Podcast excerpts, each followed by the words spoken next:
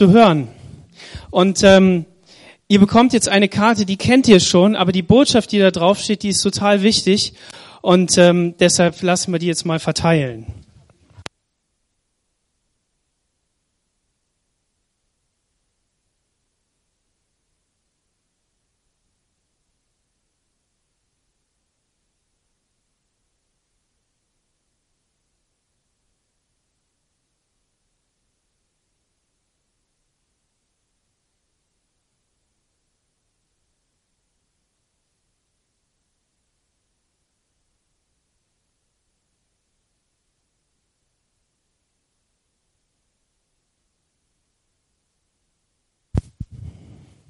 Ja, wir haben heute Morgen schon viel von dem gehört, was wir Gott ausdrücken können. Wir haben das selber gesungen und selber gehört. Ich habe auch ähm, da gestanden. Franz hat gesagt, er hat einfach mal gehört. Ich habe auch diesen, diese Worte einfach gehört, wie wir ausdrücken, was Gott für uns ist und wie viel er für uns getan hat. Und das ist wirklich wahr. Das ist Wahrheit. Und wie wir sehr wir ihn lieben. Das Coole ist, dass Gott uns noch viel mehr liebt. Hast du das gewusst? Und deshalb steht auf dieser Karte, du bist geliebt.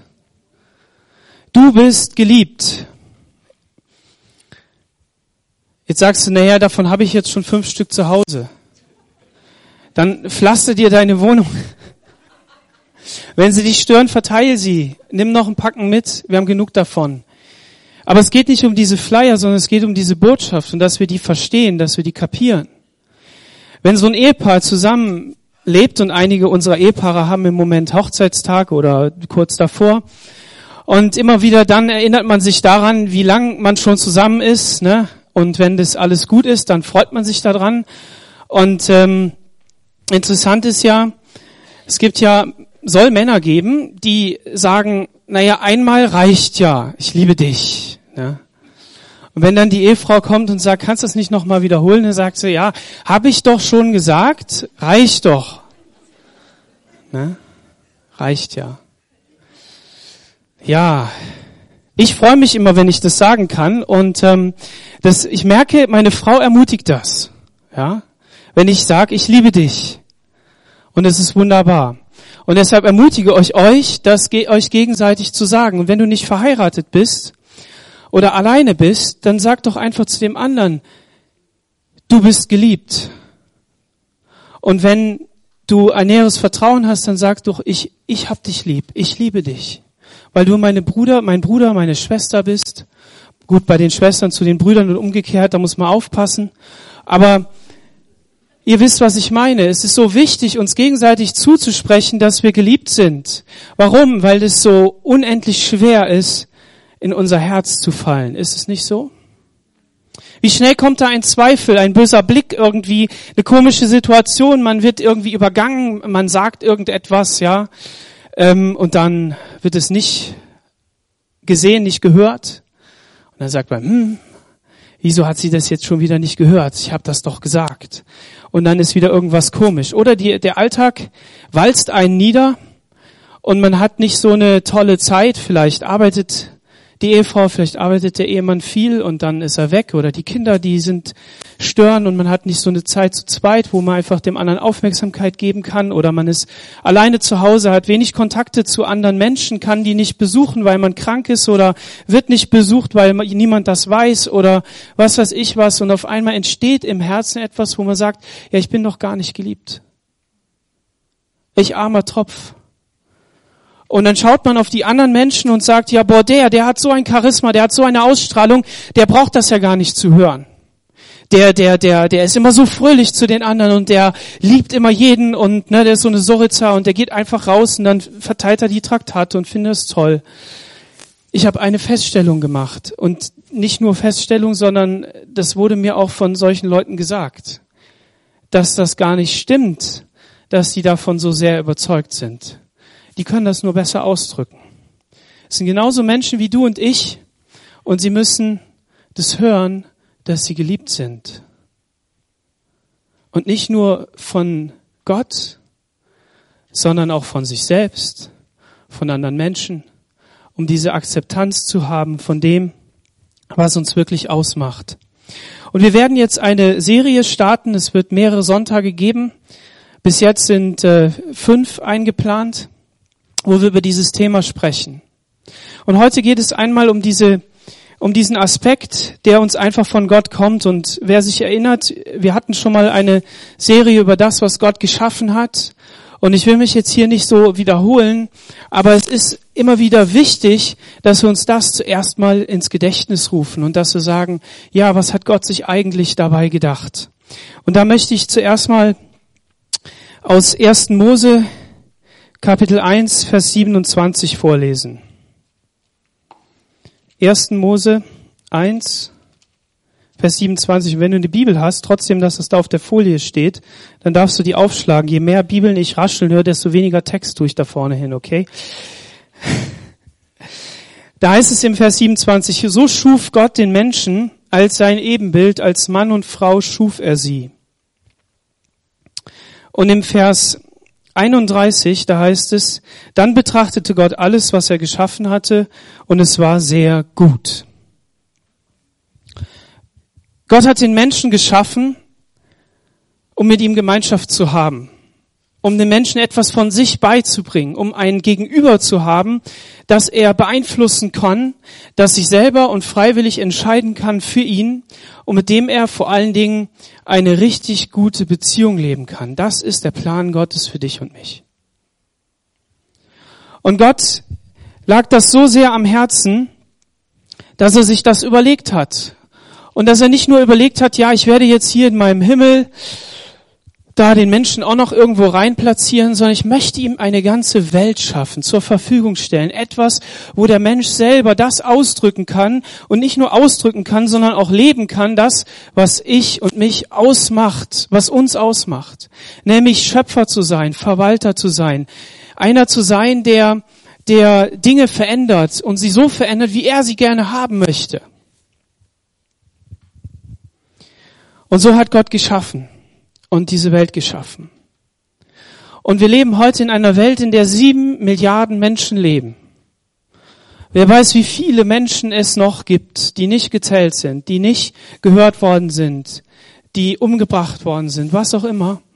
Aber es sind so unendlich viele Menschen. Und auch schon in unserer ganzen Geschichte gibt es so viele Menschen, die alle von Gott gesehen werden. Das absolut Coole ist, dass kein einziger gleich dem anderen ist. Interessant ist ja, dass kein einziges Blatt an einem Baum gleich ist mit dem anderen. Und noch nicht mal eine Schneeflocke ist gleich einer anderen. Habt ihr das gewusst? Alle eine eigenständige Form. So ist das nicht verwunderlich, dass die paar sieben Milliarden Menschen, dass die alle unterschiedlich sind. Und wenn du also deinem Nächsten begegnest und sagst, boah, der ist aber komisch, dann sag doch einfach, der ist nicht komisch, sondern der ist einfach anders. Wenn du dann auch noch etwas von Gott in ihm entdeckst, seine Schönheit, sein Charakter, die Liebe, die aus ihm herausstrahlt, dann nimm das und sieh das an. Wir neigen dazu, gerne Fehler zu sehen. Und ich muss mich selber immer wieder daran erinnern, dass ich das nicht sehe, sondern dass ich sage, Herr, lass mich doch einfach die Vorteile sehen, das Gute, das, was du in diesen Menschen hineingelegt hast.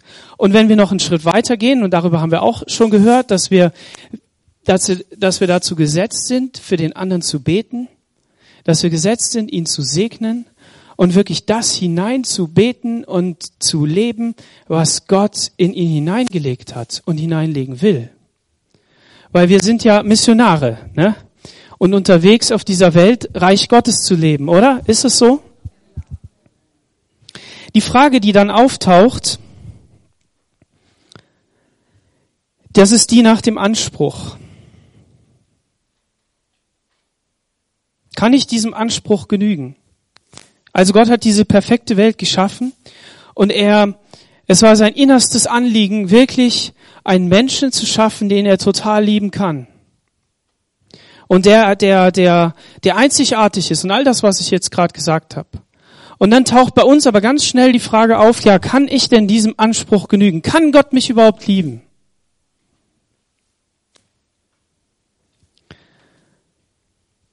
Dann sagen wir, gut, okay, Gott, aber der Nächste. Wo stoßen wir denn beim Nächsten an die Grenzen? Wo passiert das im Alltag? Ja, wenn der Schlafanzug zum Beispiel nicht aufgeräumt ist am Morgen, ne? sondern wenn der einfach so darum liegt. Ja, wenn die, wenn die Pantoffeln beim Reinkommen in die Wohnung einfach so mittendrin dann oder beim Rausgehen einfach so mittendrin liegen bleiben. Wenn irgendeine Sache passiert, die vielleicht dem anderen nicht passt, dann ist das ein Problem und dann ärgert man sich darüber. Und dann entsteht Frust, dann entsteht all das. Und dann beziehen wir das gerne auf uns selber und sagen, ja, ich scheitere da, diesem Anspruch gerecht zu werden. Und dann projizieren wir das, was wir auf unseren, bei unserem Nächsten entdecken, projizieren wir auf Gott. Und dann verbauen wir uns die freie Beziehung zu Gott. Und das nicht nur, wenn wir Christen sind, wenn wir schon lange dabei sind, sondern wenn du noch keine Beziehung zu Gott hast, dann sagst du ja, wie soll ich denn mit dem, was ich habe, zu Gott kommen? Ich habe doch nichts. Ich kann ihm doch gar nichts geben. Aber auch für dich gilt die Botschaft, du bist geliebt. Du bist geliebt. In der Bibel finden wir zwei Menschen. Und an diesem Beispiel möchte ich das einmal deutlich machen. Wir finden den Saul und den David. Wer kennt den Saul und den David? Diese zwei Menschen waren zwei besondere Menschen. Sie waren Könige. Sie haben einen unterschiedlichen Start gehabt. Sie ähm, haben eine unterschiedliche Berufung, nennt man das, gehabt. Sie wurden aufgrund unterschiedlicher Motivationen in ihr Amt hineingerufen. Und hier sehen wir einfach,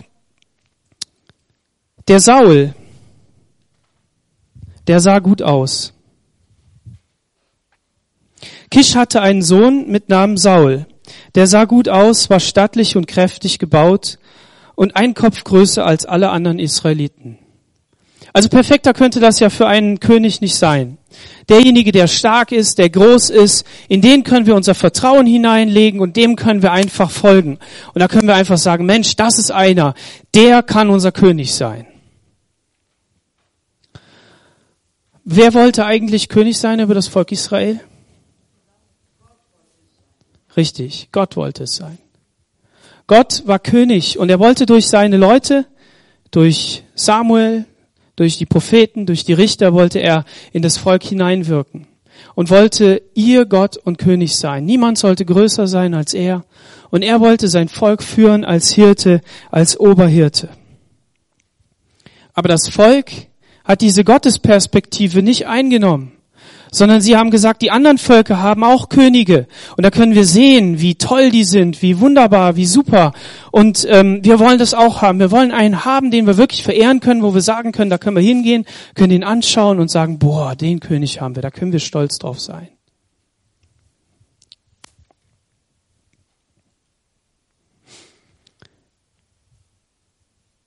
Und Gott respektiert diesen Willen und gibt diesen König. Und wir werden in den kommenden Sonntagen auch da nochmal weiter darauf eingehen.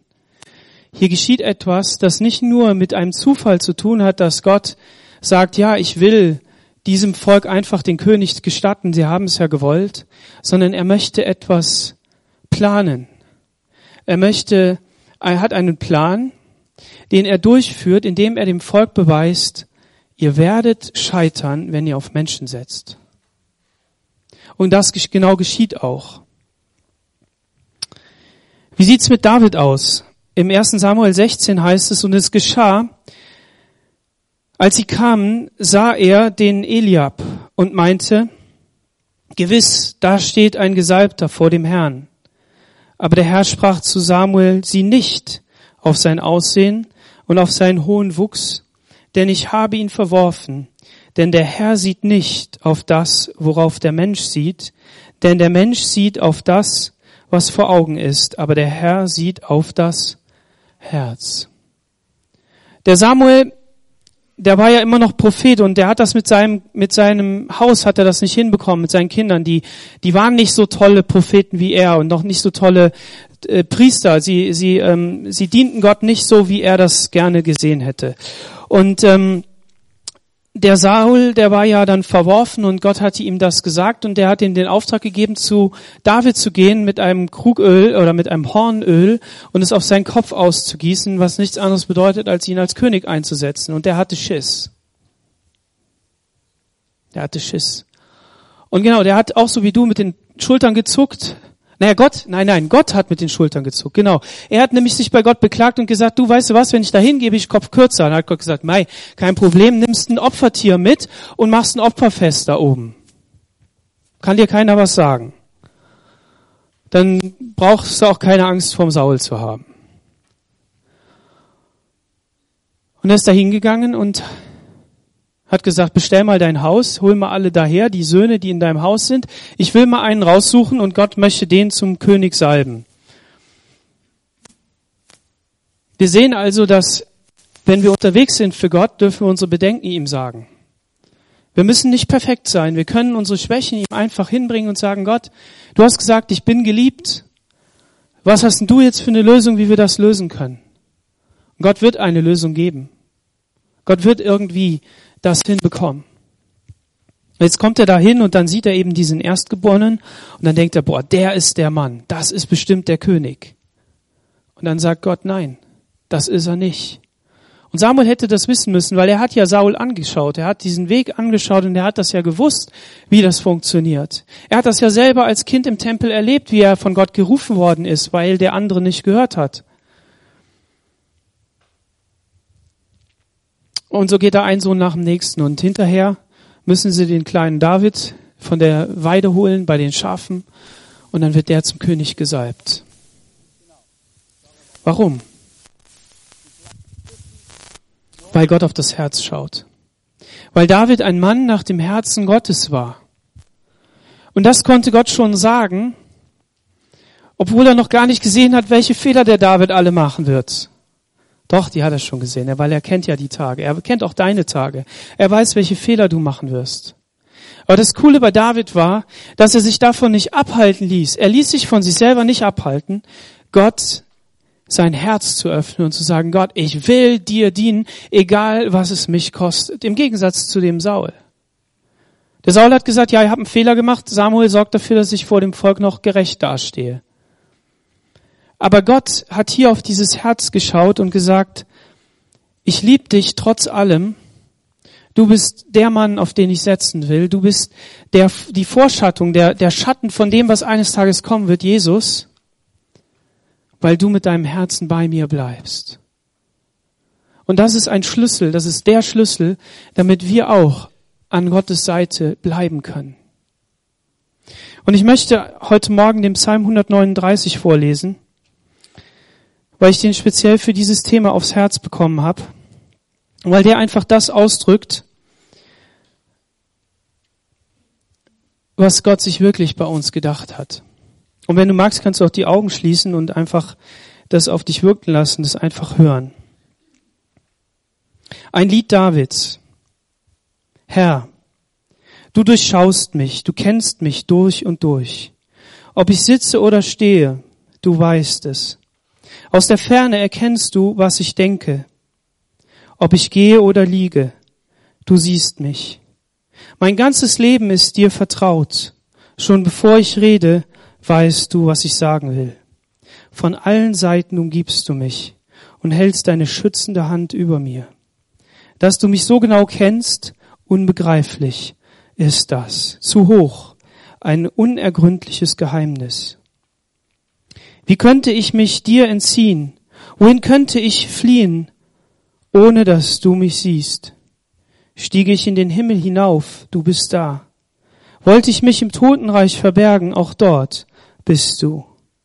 Eilte ich dorthin, wo die Sonne aufgeht, oder versteckte mich im äußersten Westen, wo sie untergeht, dann würdest du auch dort mich führen und nicht mehr loslassen. Wünschte ich mir, völlige Dunkelheit soll mich umhüllen, das Licht um mich her soll zur Nacht werden. Für dich ist das Dunkel nicht finster. Die Nacht scheint so hell wie der Tag. und die Finsternis so strahlend wie das Licht. Du hast mich geschaffen, meinen Körper und meine Seele. Im Leib meiner Mutter hast du mich gebildet. Herr, ich danke dir dafür, dass du mich so wunderbar und einzigartig gemacht hast. Großartig ist alles, was du geschaffen hast, das erkenne ich. Schon als ich im Verborgenen Gestalt annahm, unsichtbar noch kunstvoll gebildet im Leib meiner Mutter, da war ich dir dennoch nicht verborgen. Als sie gerade erst entstand, hast du mich schon gesehen. Alle Tage meines Lebens hast du in dein Buch geschrieben, noch bevor einer von ihnen begann. Deine Gedanken sind so schwer für mich, o oh Gott. Es sind so unfassbar viele. Sie sind zahlreicher als der Sand am Meer. Wollte ich sie alle zählen, so käme ich doch nie an ein Ende. Mein Gott, wie sehr wünschte ich, dass du alle tötest, die sich dir widersetzen. Ihr Mörder, an euren Händen klebt Blut. Mit euch will ich nichts zu tun haben. Herr, wenn diese Leute vor dir reden, tun sie es in böser Absicht, sie missbrauchen deinen Namen. Herr, wie hasse ich alle, die dich hassen. Wie verabscheue ich alle, die dich bekämpfen. Deine Feinde sind auch meine Feinde. Ich hasse sie mit grenzenlosem Hass. Durchforsche mich, o oh Gott, und sieh mir ins Herz. Prüfe meine Gedanken und Gefühle.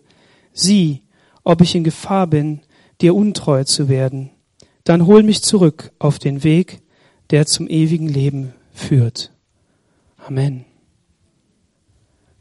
Dies ist ein Psalm, der von einem Mann geschrieben worden ist und auch gesungen worden ist, der vieles erlebt hat, der die Höhen und Tiefen des Lebens kennt.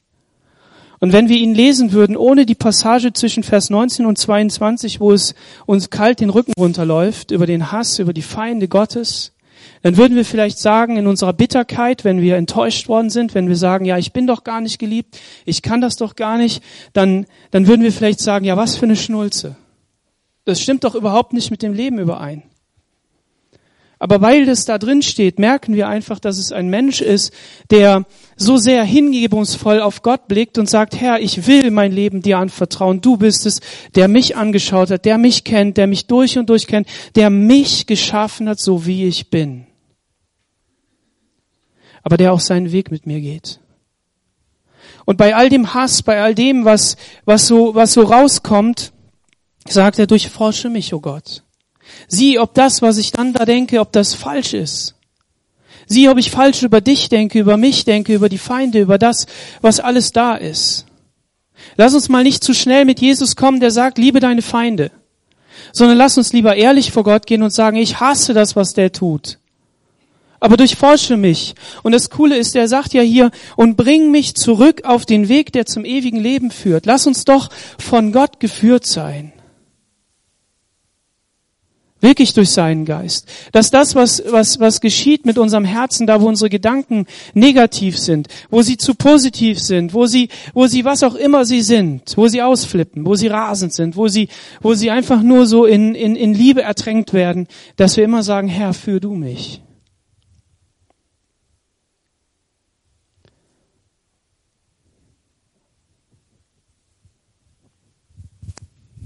Das Gute ist,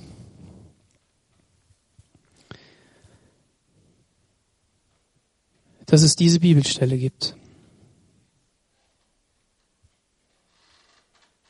Gott hat auf diese wunderschöne Erde geblickt und hat gesagt,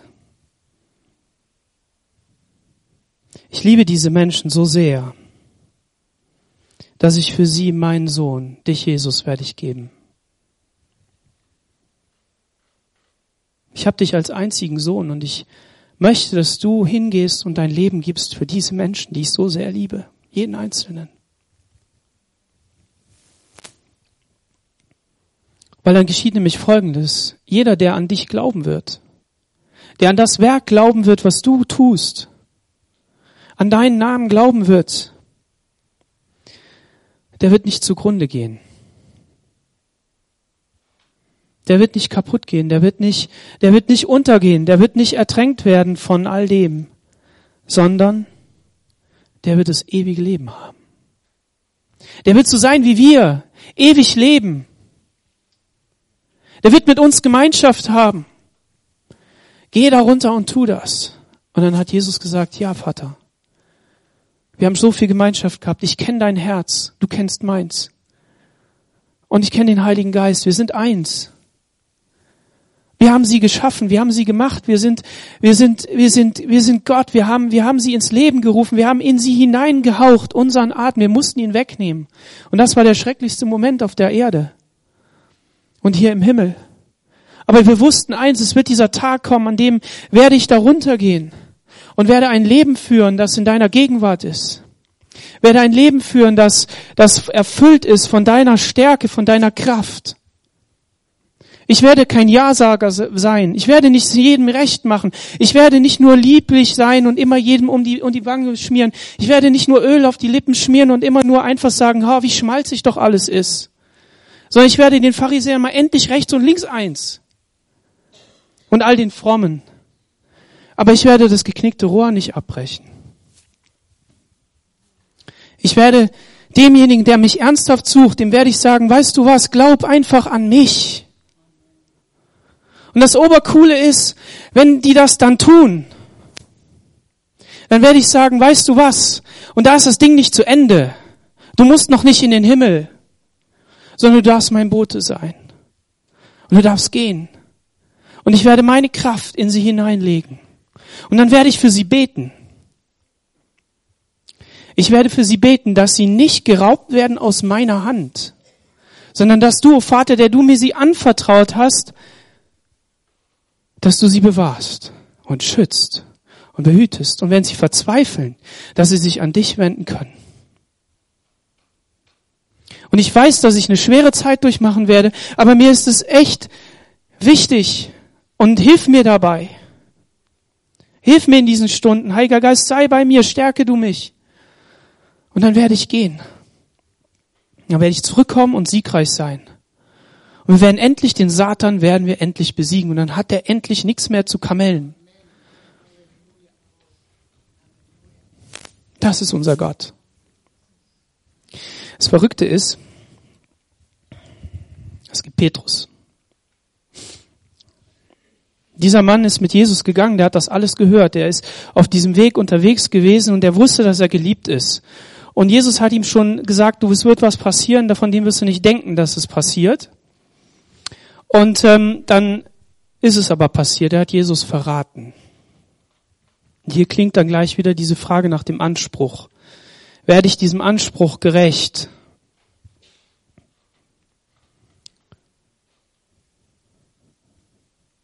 Was macht Jesus? Wir können uns da echt eine Scheibe von abschneiden. Jesus macht ein Feuer, macht einen Fisch, dann gibt es erstmal zu essen. Das ist richtig cool. Also wenn du Stress hast, mach erstmal Essen.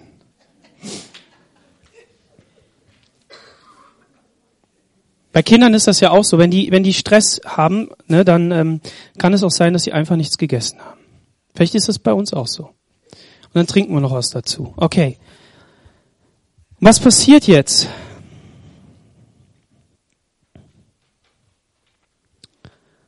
Jesus fragt Simon, Sohn des Jonas, des Johannes, liebst du mich mehr als diese anderen hier?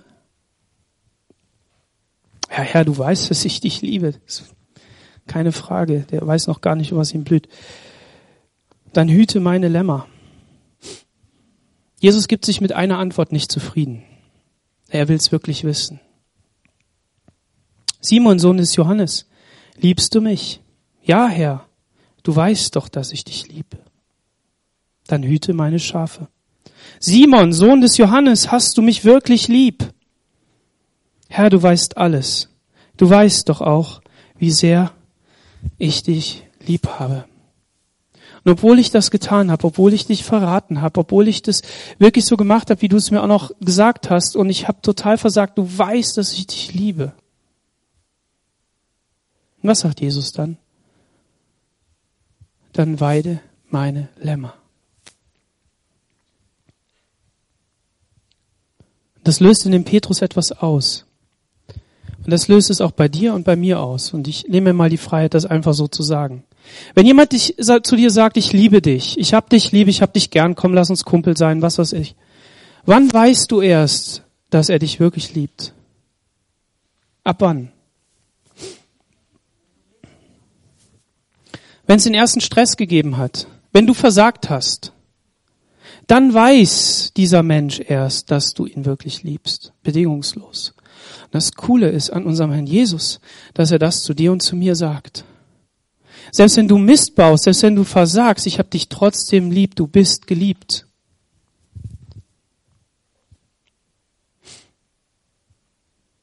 Das Verrückte an uns Menschen ist, wir halten ja dann nicht die Klappe und sagen, ja, ich genieße das mal, ich schluck das runter, ich verdau das, ich, ich, ich inhaliere das, ich, ich nehme mir diesen Flyer und gucke mir wirklich an und bete darüber, dass Gott mir das sagt, sondern wir schauen ja dann immer gleich auf den Nächsten. Und was ist denn jetzt mit dem da?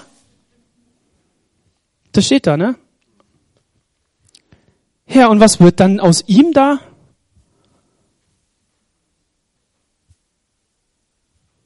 Was sagt der Jesus? Jetzt halt doch endlich mal den Mund, was soll denn die Frage? Schau doch nicht auf den Nächsten, schau nicht auf den anderen, sondern konzentriere dich auf das, was ich dir sage, du aber folge mir nach. Jesus sagt uns heute Morgen, dir und mir, jedem Einzelnen, folge du mir nach. Du bist geliebt. Du bist angenommen.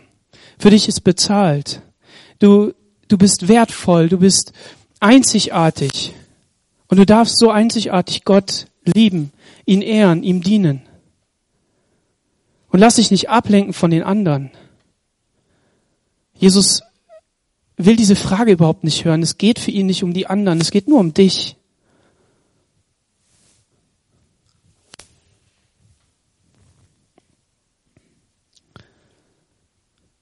Lass uns gemeinsam aufstehen.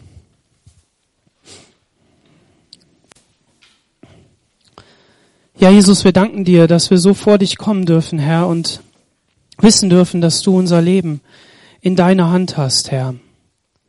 Wir danken dir für diesen besonderen Moment, an dem du uns einfach zusprichst, dass wir geliebt sind und dass wir deine Kinder sind.